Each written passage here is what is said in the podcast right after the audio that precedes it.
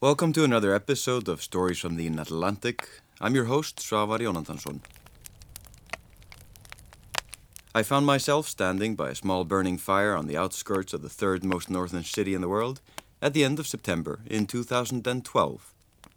The fire, burning up discarded wood, was to celebrate the five-year anniversary of the local kindergarten close to the top of the world. In this episode of Stories from the Atlantic, we have left the geographical limit or concept of the show for good reason and traveled north, out of the North Atlantic Ocean, or the Atlantic, as we call it. My journey north was part of an expedition for Earth Vision Institute to document the record low sea ice in the Arctic, which I also used as part of a radio series I did for Icelandic Public Radio in Icelandic. Now, six years later, I'm sharing the experience with you all in the more understandable English language. The city I found myself in was Longyearbyen, in the Svalbard archipelago, at the edge of the Arctic Ocean, situated at seventy-nine degrees north. The air was cold and crisp, with a cloudy sky over Isfjorden, or Icefjord, reaching to and past the city. Arriving in Longyearbyen by plane from Tromsø in Norway had given me goosebumps, partly due to a perception of isolation and a childlike idea of being on top of the globe, with ninety-nine point nine nine nine nine nine nine nine nine nine percent of the world's population being far below to the south. Longyearbyen is the third most northern city in the world, with around two thousand inhabitants, while the two most northern cities have fifty inhabitants combined. Longyearbyen's history can be traced back to coal mining, which, though dating back to the seventeenth century, became an industry in the nineteenth and early twentieth century. The city got its name from the American industrialist John Munro Longyear, who, along with his associate, Frederick Ayer, founded the Arctic Coal Company. The coal mining, run by American, British, Swedish, Norwegian, Dutch, and Russian companies, was at its peak between nineteen hundred and nineteen twenty-five, quickly ending with a drop in coal prices and the Svalbard Treaty, which gave Norway control of the archipelago in nineteen twenty-five. The remaining coal operations were run by Norway and the Soviet Union, though at a far smaller scale. There is also a long history of hunting in the Svalbard archipelago, dating back to the sixteenth century, with the arrival of the Pomor people from the White Sea area of northwestern Russia. The Pomors mainly hunted walrus for their tusks, hide and blubber, along with fox, reindeer, and seal, using some parts for handcraft, some for food, and others for trading. Among the most sought-after animal was the polar bear, in winter fur, but the large animal is still the area's most famous inhabitant, now protected, and warned about with signs and warnings all over town. I guarantee you that few grocery stores in the world have gun lockers for rifles, but in the case of Longyearbyen, people often carry rifles while out walking, but only if in direct danger are you allowed to shoot a polar bear. As the Pomors, part of the Russian Empire, drew back on their activity in the Svalbard in the eighteen fifties, the Norwegians intensified theirs. Since then, the name Svalbard has moved from hunting and coal to science and tourism, as well as having a unique status, a neutral place in the world. Along with the renowned University of Svalbard, or UNIS, as a place of science, an international seed vault, buried deep into a mountain on the outskirts of town, represents a coal temple of science and conservation. The entrance is a simple tall concrete shaft leading into the mountain, conjuring up images of evil villains and their underground lairs, as in a James Bond movie. And this vault is actually representative of a doomsday catastrophe, as its sole purpose is to be a backup, currently of eight hundred ninety thousand species of plants, in case of a major plant extinction. The seeds, stored at minus eighteen degrees Celsius, or just under zero degrees Fahrenheit, are seen as a restart button for the world in case of any major catastrophe, natural or man-made. It was down at the water's edge, near the snowmobile dealership, that I came across a man which to me seemed to be hunting small birds. My amazement came not from him hunting birds, but the fact that they were so small, tiny, not worth the hassle to prepare them in the first place. Men ja, de gamle fuglene, de må skifte fjær før de drar, og derfor så drar mange av dem først langt I oktober eller november. Da først drar de her. My assumption, of course, was fabulously wrong, as he caught the little migratory birds in cages in the name of science, attracting them by a recording played through an old school cassette player.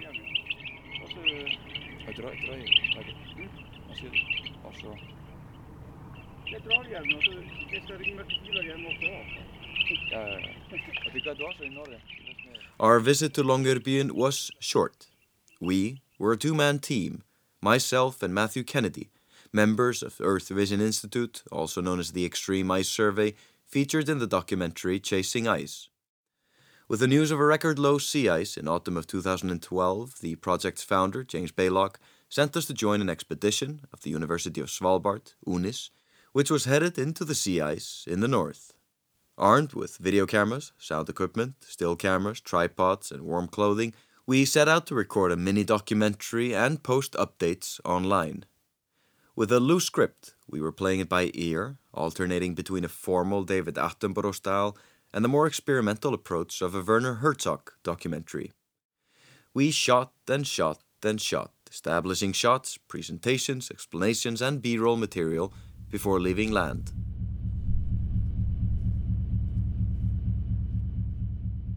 The day after, after meeting the students, teachers, and scientists of the expedition, going over safety, schedule, and equipment, we left port, heading to the most northern region of the world. At the end of September in two thousand twelve, the sixty-meter-long, eight hundred seventy-two-ton R V Lance, run by the Norwegian Polar Institute, sailed out the Isfjorden, up along the coast of Svalbard at seventy-nine degrees north, a blue ship on a dark grey sea. The area we sailed was not a new frontier, having been a hunting ground for whalers in the sixteenth century, especially the Dutch, British, and German, who in a few decades had nearly killed off the populations. The Dutch alone were catching seven hundred fifty to twelve hundred whales annually, mostly bowheads. The economics of whaling was based on blubber, which was turned into oil, mainly for lighting up European cities.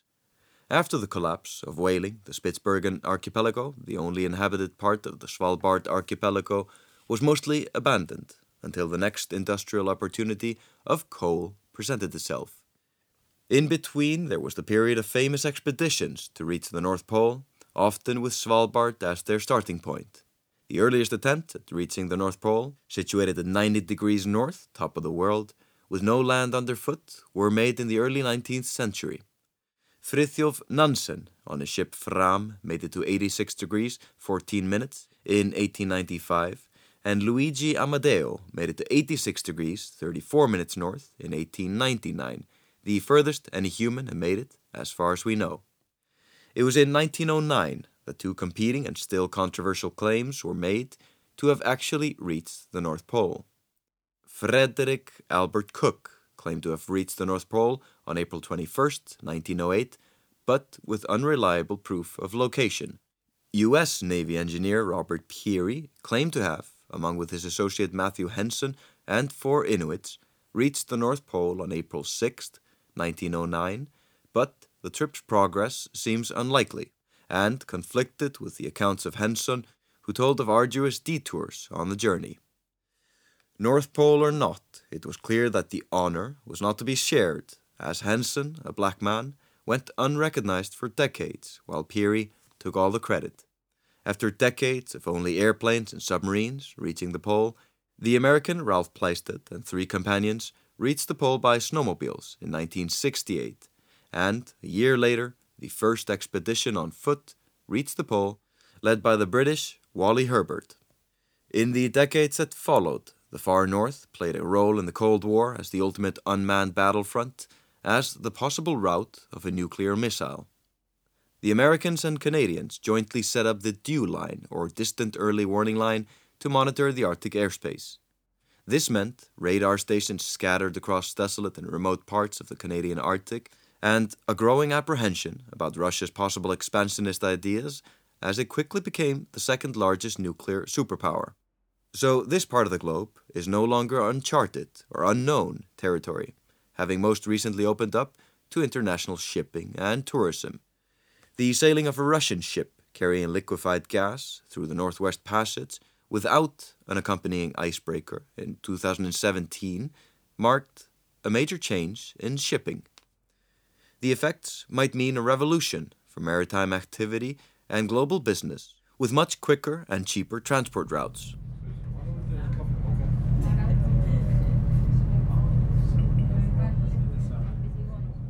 Onboard R V Lance, we represented neither Cold War participation nor the new frontier of shipping or polar bear tourism, but rather the collection of data relating to what is happening in the Arctic.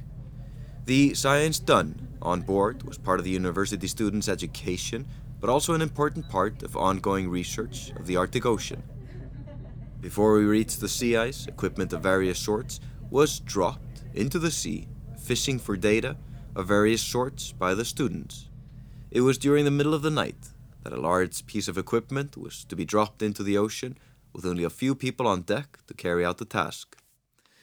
This, I imagined, could be a good scenario for a Cold War novel by Graham Greene. Who knows what's being dropped to the bottom of the Fram Strait at two a.m. in the morning?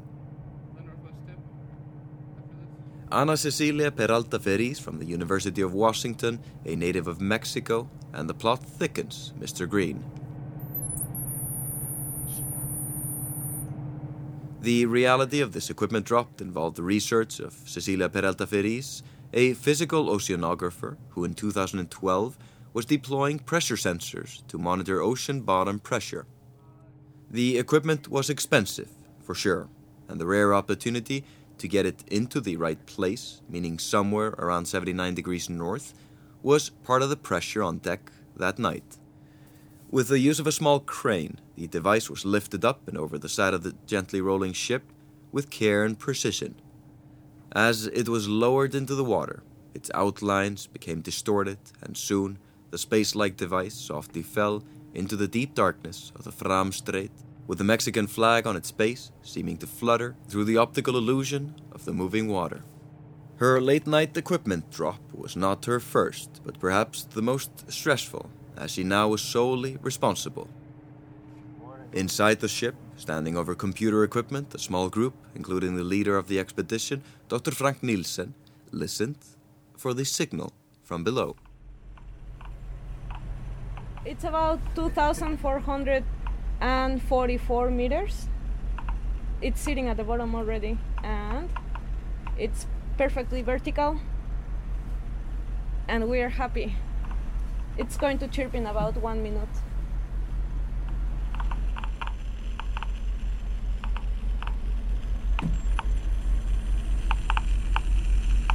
Can you hear that? I heard it. I'm got the noise. The noise, yeah. In forty-five seconds it's going to... That's more James Bond song, there. You can hear that it's actually the instrument, because it's a very distinct... Uh, but, is that what you... But, yeah, but when you... It's like, let's, I'm let's, here! She speaks Spanish, English, and transducer. All fluently. Dad? I mean, I'm okay. It's a... Though faint, it was there. A low, high-pitched sound, reminiscent of a dial-up modem from the nineties. Perhaps not the Apollo eleven mission, but the signal received was a big step for mission control and Cecilia's ongoing research. A few days later, I asked her to clarify what had been done during that night off the west coast of Svalbard. So what we did the other night was to deploy a pressure sensor. This pressure sensor is uh, anchored and going to be sitting at the bottom of the ocean for hopefully three years, three to five years. Um, no, three years only. And it measures pressure and temperature of the bottom of the ocean uh, every fifteen minutes. And what we can infer from those measurements of pressure is the weight of the ocean above the instrument. And what that can tell us is how much the sea level is changing, or how much the amount of salt in the water column is um, changing over time. And it also gives a very precise measurement of the tides. Ana Cecilia Peralta Ferriz came upon the field of oceanography by external forces when a strike in her University of Mexico City forced her to study at another school in Baja, Mexico. Fascinated by the ocean since childhood, her interest moved from the biology to the physics of the ocean, and in her case, the Arctic Ocean. She earned her PhD from the University of Washington in two thousand twelve, supervised by Doctor Jamie Morrison, and is now a Fulbright scholar, living and working in Tromsø in Norway. In two thousand eight, and later in two thousand ten, she reached a symbolic destination when she participated in the North Pole Environmental Observatory expedition. Or in that time, very close to the North Pole, because it was going towards this Russian drifting campsite. And uh, just the sensation of being walking on the ocean was weird and really amazing, like unbelievable, something unreal, I guess. Um, and yet be moving around, because I could tell, of course, with a G P S that we were not stationary, we were standing there, and yet we are moving, and there's tides underneath me, and there's waves and currents, and yeah, there's just so much going on there, and yet it can be so peaceful. It, it was just unreal and amazing. With the shock of the cold air in my face, I was, whoa, what am I doing here? But uh, at the end, this is amazing, and I would just do it over and over. Part of that North Pole expedition was dropping pressure sensor equipment to the bottom of the ocean, which could have put Mexico further north than ever before. And I wish I had put a Mexican flag, because it would have gone straight down to the North Pole. Uh, there's, of course, there was this uh, fo- big fuss about the Russians uh, planting a flag at the bottom of the North Pole, uh, which, by the way, my instrument is closer than their some their flag, and makes me very proud. But uh, there's no Mexican flag there. There's only uh, University of Washington instrument, which I'm also very proud of. Once you go on the field and you get what you need to do your processing and your discoveries, the fact that you can discover something and then leads to many more questions, I, I think that's where the satisfaction of being a scientist goes, because it never ends. You discover something, but there's actually something that you could do beyond, and then it it just continues and continues. There's always something to to find out or to discover. We did discuss the financial side of science, neither of us much aware of the actual costs involved. See, I haven't gotten up to the part of writing my own proposals and getting my own funding, so I don't know just yet. But I'm pretty sure that pretty soon I will be shocked with, what? I have to ask for this much for just that part? It would be crazy, but definitely exciting. There are end-of-the-world doomsday movies made about every risk situation known to man, from deadly viruses to the takeover of artificial intelligence. One of those, focusing on man's effect on nature, was The Day After Tomorrow, where man-made global warming had melted so much glacier ice that the cold, fresh water entering the oceans literally breaks the ocean currents, stopping the flow of warm water around the world, leading to a sudden ice age. Without spoiling a good movie night, I asked Cecilia of her thoughts on the premise of The Day After Tomorrow. So that does happen, but um, there's a longer time scale to that. So this cannot shut down a global circulation within days. It has to happen. Des- uh, decades have to happen uh, for this to happen, even longer, hundreds of years. Whatever the changes might be of the steep rise in temperature, both in air and water, is yet to be seen. Whether the strength of storms, hurricanes, and the unusual weather events, some manifesting recently, is due to the warming is still being researched in a very large and complicated equation of factors. One of those factors is the anomalies of the ocean currents in the Arctic and the influence of various factors like wind and other currents, research which is partly carried out by Ana Cecilia Peralta Ferriz. The data comes from her pressure sensors, sitting at the bottom of the ocean, chirping out data sets, and then a set of satellite lovers in a constant journey across the sky. Cecilia's data is actually used or strengthened by the data from the GRACE satellites. These two satellites follow each other, in orbit, constantly, measuring the distance to the Earth's surface as they go. When the first one comes over higher elevation of Earth, like mountains, it slows down, as does the second one shortly after, never catching each other, but speeds up if there's a drop in elevation, as in a deep valley or the ocean floor. so they strive to reach an equilibrium of distance, never touching, but at some moments they get symbolically closer.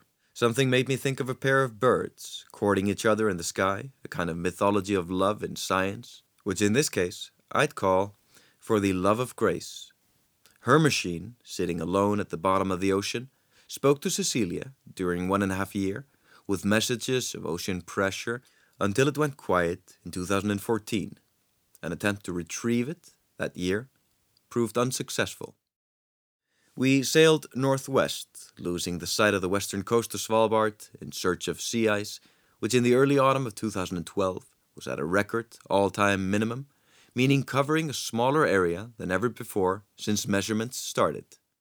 The world's media had set its sights north, a world usually out of sight and out of mind for the most part, but now appeared on T V screens around the world, with heavily dressed reporters sitting in zodiac boats or on the deck of an icebreaker.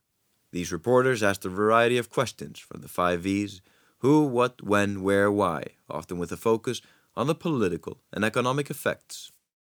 It felt as we were sailing away from the world's attention, with no news reporters on board, though me and Matt actually had the same purpose, to share information with the world via online blog updates.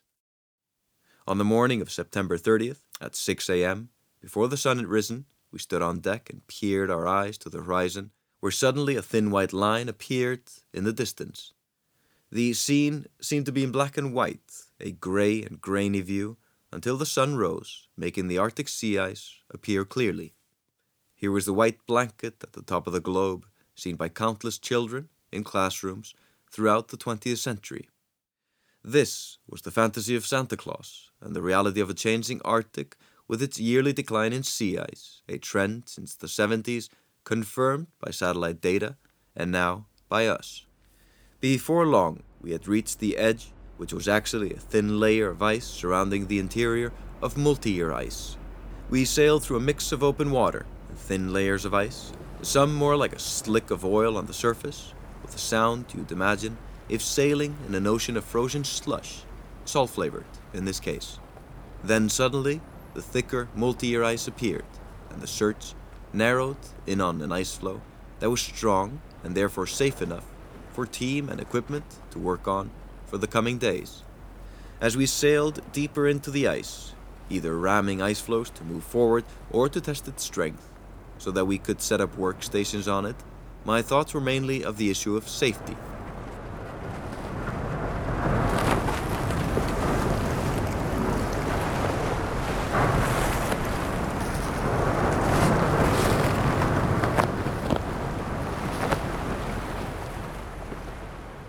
While we kept looking for a strong enough ice floe that would not break up even as the ship rammed it head-on, I asked Björnar Pedersen, a longtime sailor, if he had any fear the first time he walked out on the sea ice. Du er ikke noe, er man ikke bange den første gang? Nei, nei, nei. Jeg har vært før på selfangst, men nu på Newfoundland, med sånne båter, fanget sel. Ja.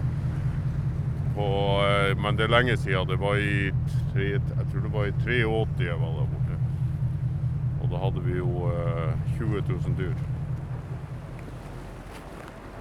The answer was a firm no, dating back to his days of seal hunting in the early eighties off the coast of Newfoundland, when they caught approximately seven thousand seals.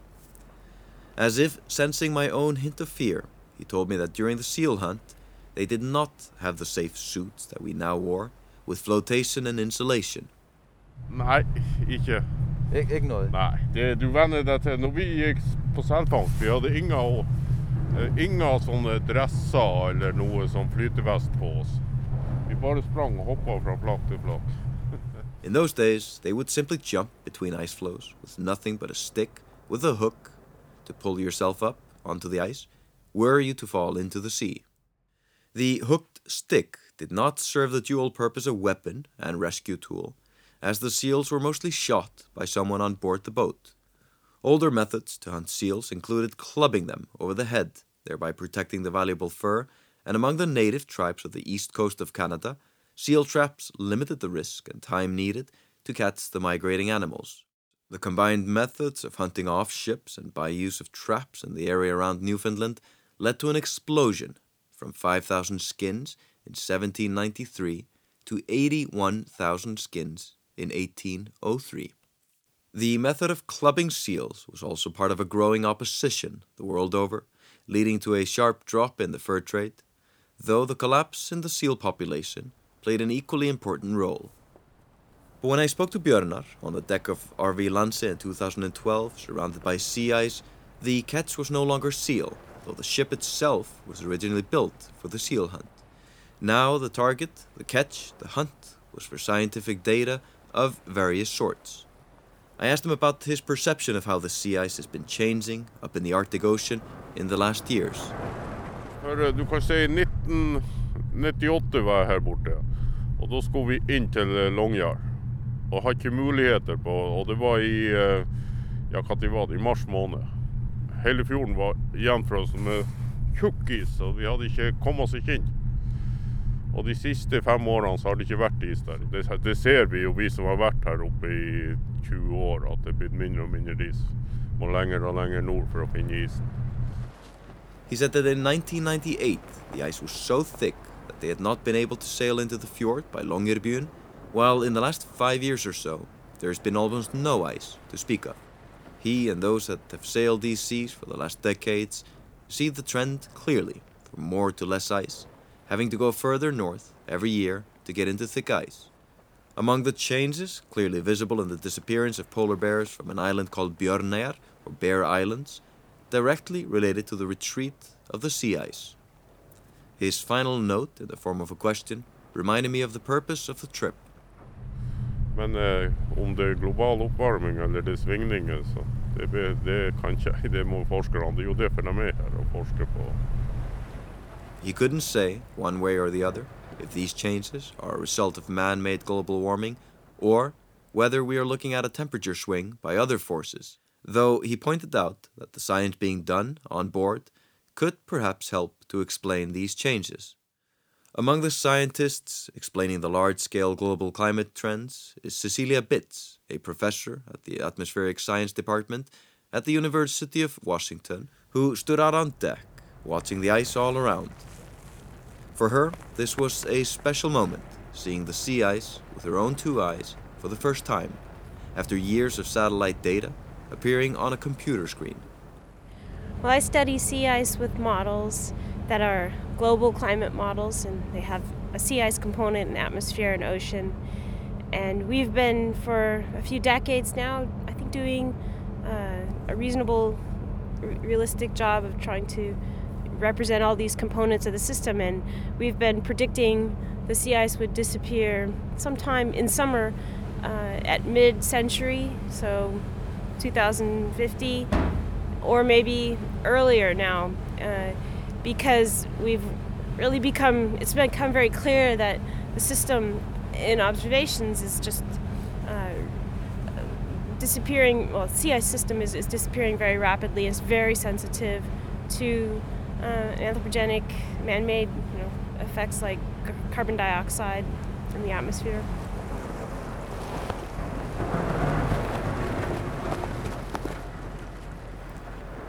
These predictions of the Arctic sea ice disappearing in summer in the next twenty to thirty years are based on models that have been modified as new data is available. Cecilia Bitz outlined the simplicity of the changes in black and white terms. Very reflective, and when it disappears and you in turn replace it with ocean, which is very absorbing, that contrast makes uh, the system respond very rapidly. So we're losing that insulating ice cover over the whole Arctic, though, uh, in summer, and then it's coming back only for uh, you know this this winter season, and so it can, can't get as thick as it used to. The term Arctic amplification is just that, the loss of reflective ice and the heat gain of sun falling on open, dark seas. The sea ice, which can often become four meter or thirteen feet thick over large areas, is losing that thickness and has been for years, as the data shows. The simple fact that thick sea ice reflects up to eighty percent of the sun's rays and that the open ocean absorbs up to ninety percent makes it clear that the warming of the Arctic has a strong relationship with loss of sea ice. In light of her work being based on studying climate models on a digital form, analyzing data from systems with cryptic acronyms, I asked her if it was important for her to be there, to see this as a scientist. I don't know if it's critical to to see everything. I mean, we obviously can't see a black hole or a supernova firsthand, and I think we still can gain knowledge about those by uh, uh, looking at the basic physics and making models. But why would you choose to um, not take the opportunity if you can, you know? So I, I think it can only make us better scientists to actually observe.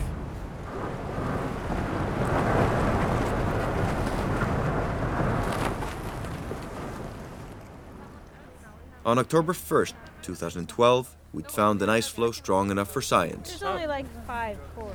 It's only, ah, okay. It maybe, like a huge or pile. Pieces. About, well, twelve, maybe. uh,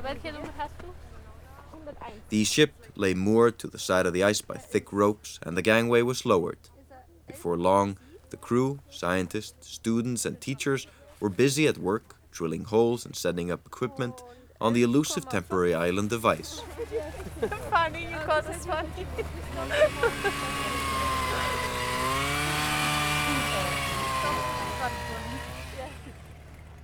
At hand was a busy time, but with a hard-to-describe calm. The sea ice felt like a buffer, both from the wind and the sea, that was flowing, rising, and falling beneath us without us even noticing. It was calm and cold, at one point forming an ice fog that made stinging needles from the moisture in the air. It was all new perceptions, far from the fluctuating turbulence of the North Atlantic, where low-pressure systems rule over the calm of a high pressure. Here, at eighty-one degrees north, it felt stable, a term at odds with the reality of the Arctic.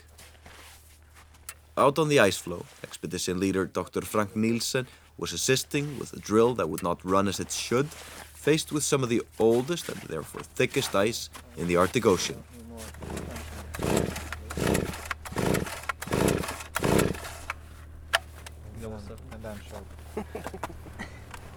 Does this emphasize how dependent you are on equipment and machinery? No, it just emphasizes how lazy we are.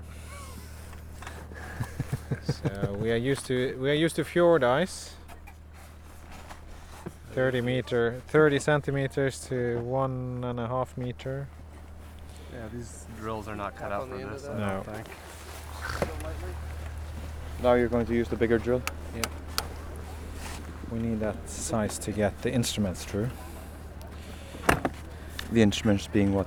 The instrument is a C T D measuring um, salinity and temperature, and we we use that. Uh, that's our background field for all the other measurements we do. We need that to look at the stratification, the layering below the sea ice, and uh, do we have? The question is, do we have heat coming up to the ice, or where is the heat source?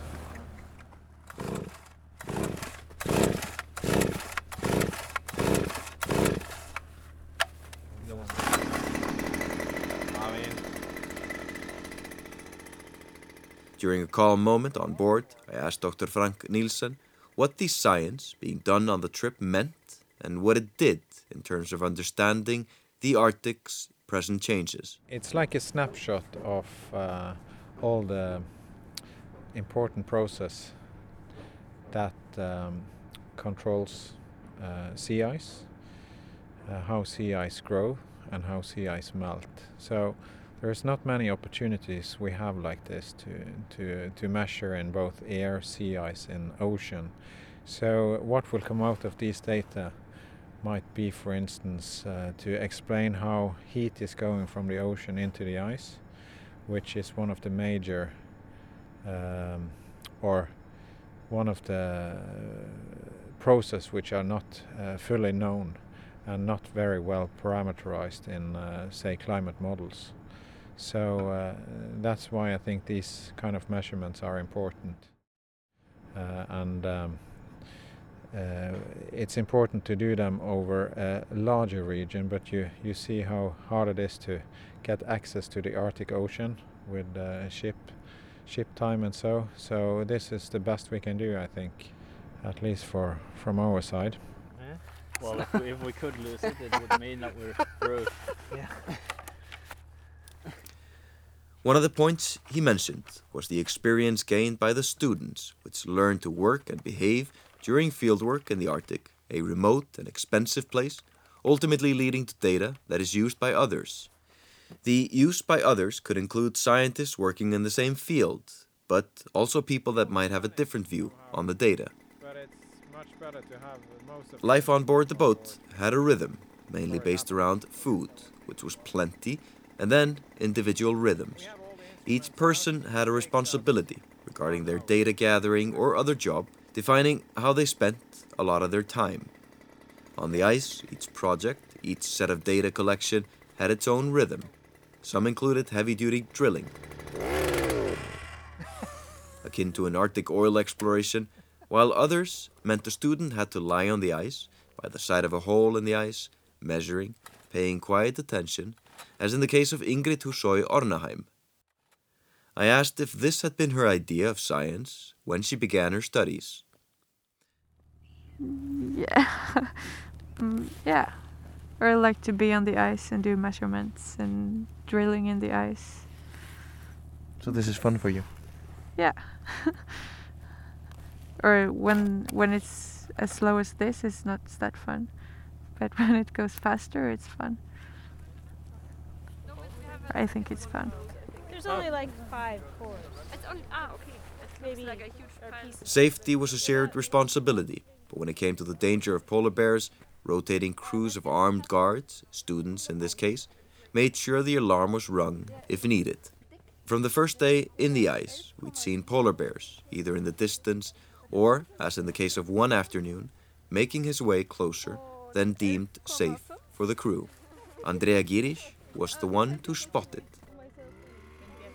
When I was up on deck uh, in the uh, around noon, I saw a polar bear just far away, and now it came further and further. Uh, but we are not in trouble because it's still f- away enough. But Tuva on deck, she will have an eye on it and watch if it will proceed against us, and then we take action if it comes further. Okay. In charge of safety, whether polar bear or otherwise, was Monica Votvik. We've been watching him all day, and he was quite far distance away from uh, from us earlier today, but then suddenly it starts to move towards us, and I guess he smelled us or something, I don't know. Do you think it's the smell of food for him, or curiosity?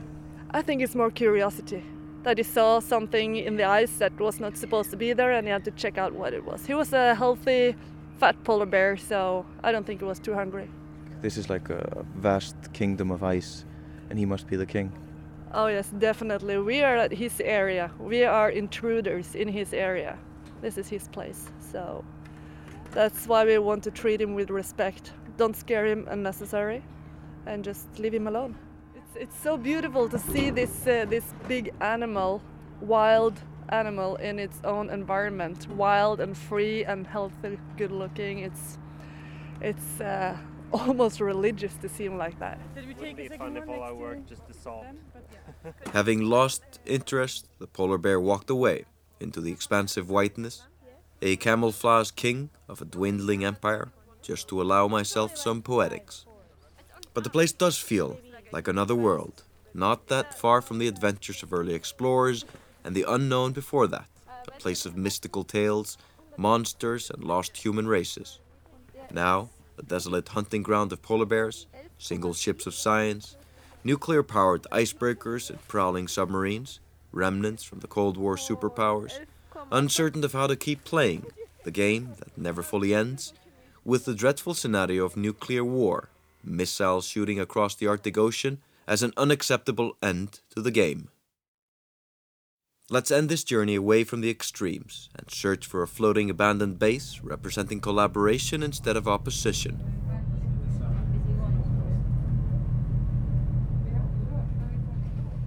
During one daily briefing, we were told of a request to locate the Barneo ice floe, also known as the North Pole Cap, in hopes of retrieving some valuable science equipment. The captain and crew kept a steady watch out for the piece of ice that had likely broken into pieces on its way from the North Pole. Barneo has been run by Russians, catering to the tourist business, with flights to the actual North Pole a short distance as the camp drifts continuously. The season is short, only about two weeks in April, before the warming up melts and breaks up the frozen camp. This was not the hunt for Red October, though the embers of the Cold War do still burn in the Arctic.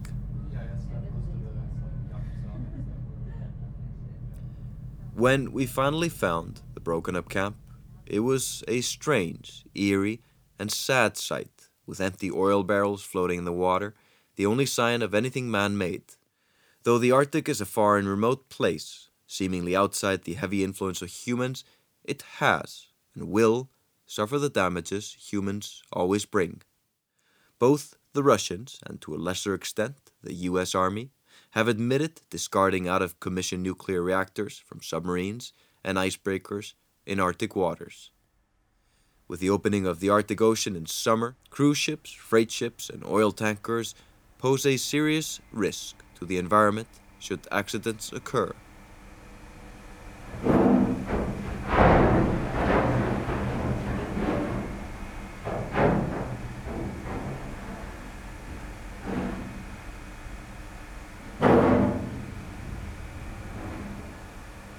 The expedition at its end, I asked some of the students of UNIS, Svalbard's University Center, of a word they thought described the Arctic sea ice we had just left. There's nothing about rough. Rough? Beautiful as well. Beautiful. Uh, what? Inspiring. Relaxing. That would be the word. Inspiring. Tranquil. Diminishing. White. White. uh, uh. Speechless. Ginormous. Doom. uh, transcendental. Just amazing. XXXUR. Thick. Thin. Have, have we said flat already? Yeah, they also said white. You can say blue. Oh, s- nobody has said white. No, white. You? Yeah, someone said white. Someone said white. You can say blue. Nobody said white. Yeah, blue. Said white. You okay. Said white? What about science? I have to pass. Cold. Turbulent. Fresh. Ridging. Water. Permeability. Warm. Uh, what's the topic? Sea ice. Why don't we let Svav tell his story?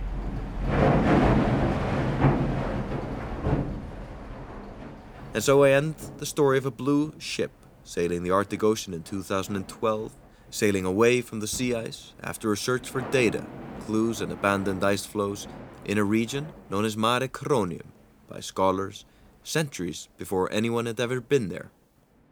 Just before we fade out by the sound of a search and rescue helicopter doing a routine practice around the ship as we neared Longyearbyen, I want to tell you of a slideshow with photographs from the trip, viewable on our website, stories from the atlantic dot com. Also, we'll have links to the University Center in Svalbard, the work of Doctor Cecilia Bitz and Doctor Cecilia Perez and Doctor Frank Nielsen for those with further interest in the Arctic.